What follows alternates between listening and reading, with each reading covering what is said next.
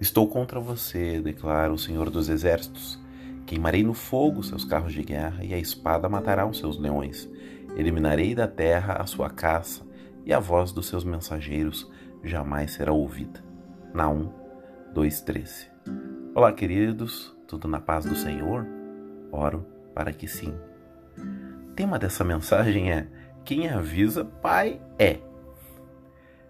Naum um livro forte em sua mensagem. Mas é preciso lembrar que o Deus, quando anuncia os seus preceitos, quando determina suas ordens, ele o faz por amor. O agente motivador do Senhor sempre é o amor. Por exemplo, no passado, ao tratar das nações seus pecados, Deus usou de rigor, punição. E você sabe por quê? Por ser também um preparo um aplainar dos caminhos para a vinda do Senhor Jesus. É. Deus precisava preservar um remanescente de Israel.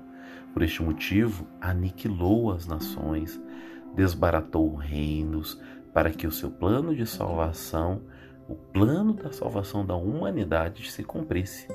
Todas as ações que expressam seu amor, para que a nossa salvação fosse concluída como de fato foi.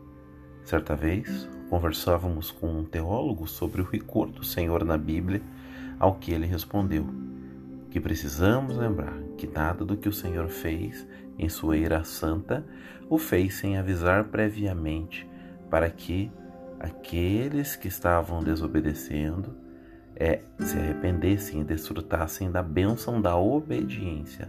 Mas suas ações foram contrárias e logo a consequência a punição. Veja só Provérbios.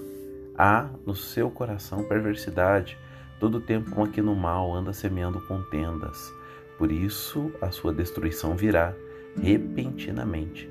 Subitamente será quebrantado, sem que haja cura.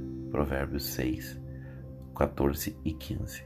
Queridos, a lição que fica para nós nesta reflexão é para que obedeçamos o nosso Senhor e apliquemos os nossos caminhos em obedecê-lo, desfrutando do seu cuidado. Essa é mais uma mensagem com amor ao seu coração, em nome de Jesus.